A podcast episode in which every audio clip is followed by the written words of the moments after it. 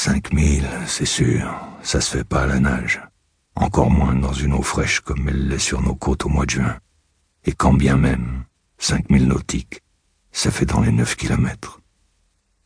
J'ai garé le bateau à la même place, là où on l'avait pris une heure plus tôt.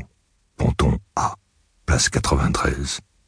Il y avait personne, ou presque, ce matin-là sur le port. Et j'ai fait comme si de rien n'était.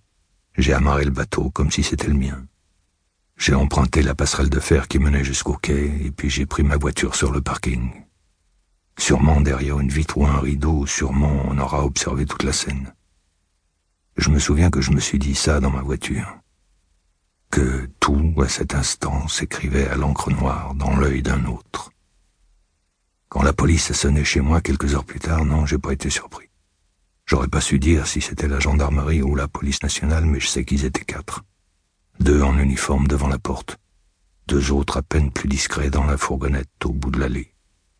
Sans doute j'ai l'âme assez coupable pour ne pas être surpris de voir la loi fondre sur moi comme une buse et déjà planter ses griffes dans mes épaules. Et comme j'y pense désormais, même si je les avais vus venir de loin, même si j'avais scruté aux jumelles leur présence sur la route et que j'avais compris qu'ils étaient là pour moi, j'aurais pas fait autrement.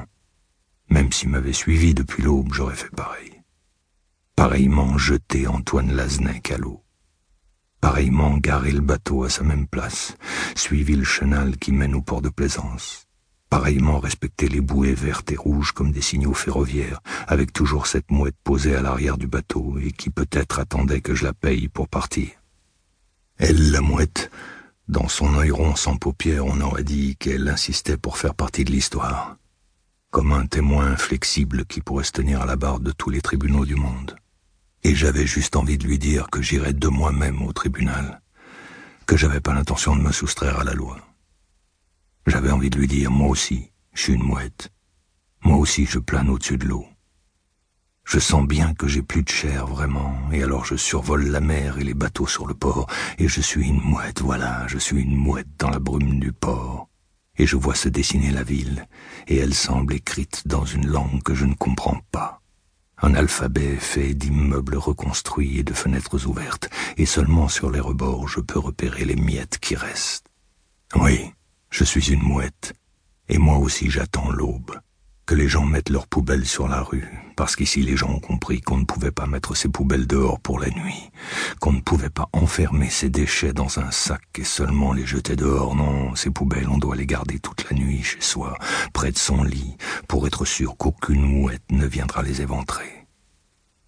On doit vivre avec l'odeur de ces poubelles, l'odeur de chaque chose faite et digérée et jetée, mais qui continue de pourrir à côté de soi jusqu'à l'aube. Voilà le prix des mouettes dans la région. Et puis, donc, la police, l'arrestation, tout s'est passé calmement. Ils ont usé des formules qu'on use dans ces moments-là. J'ai pris mon manteau à l'entrée, je les ai suivis sans rien dire. Je crois que c'est à ce moment-là qu'il a commencé à pleuvoir. Un peu.